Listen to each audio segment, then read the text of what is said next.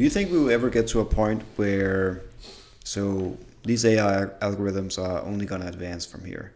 We are already cyborgs in a way. We have replicas of ourselves on social media, etc., etc.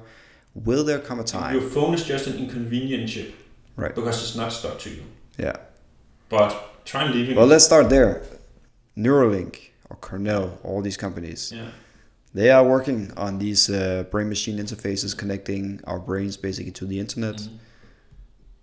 Will that happen, do you think, anytime soon?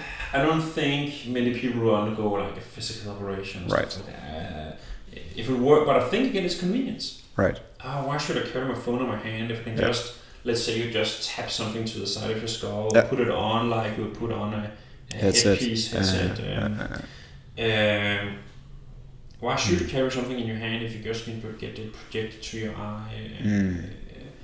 Uh, so I think uh, it's not gonna win because technology is cooler. It's just gonna win because it's easier. Yeah, more convenient. Yeah. And in a way, it's beautiful how to see how computers have gone from being a size of a room like this yeah. to then a laptop or you know smaller stationary computers, then yeah. cell phones. Soon enough, we'll have glasses or maybe even contact lenses and slowly but surely, we will get closer and closer and closer to our brains, the computers yeah. uh, at least. Yeah. So, so I think today, like the discussion is whether we have it or not. We have it, it's just uh, something like it's just on our phone which we lose and forget. And uh, mm. I don't think people want to be connected all the time because you want to feel free, but at least you want some device. Like I just see the next iteration of the phone being something that like can make it even smarter, even easier. Mm.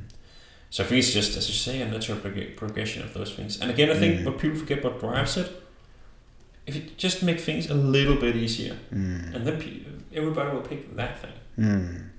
Yeah. Yes, we're going back to, to the early talks about entrepreneurship. You just have to do something that's a little bit better. Mm. Yeah.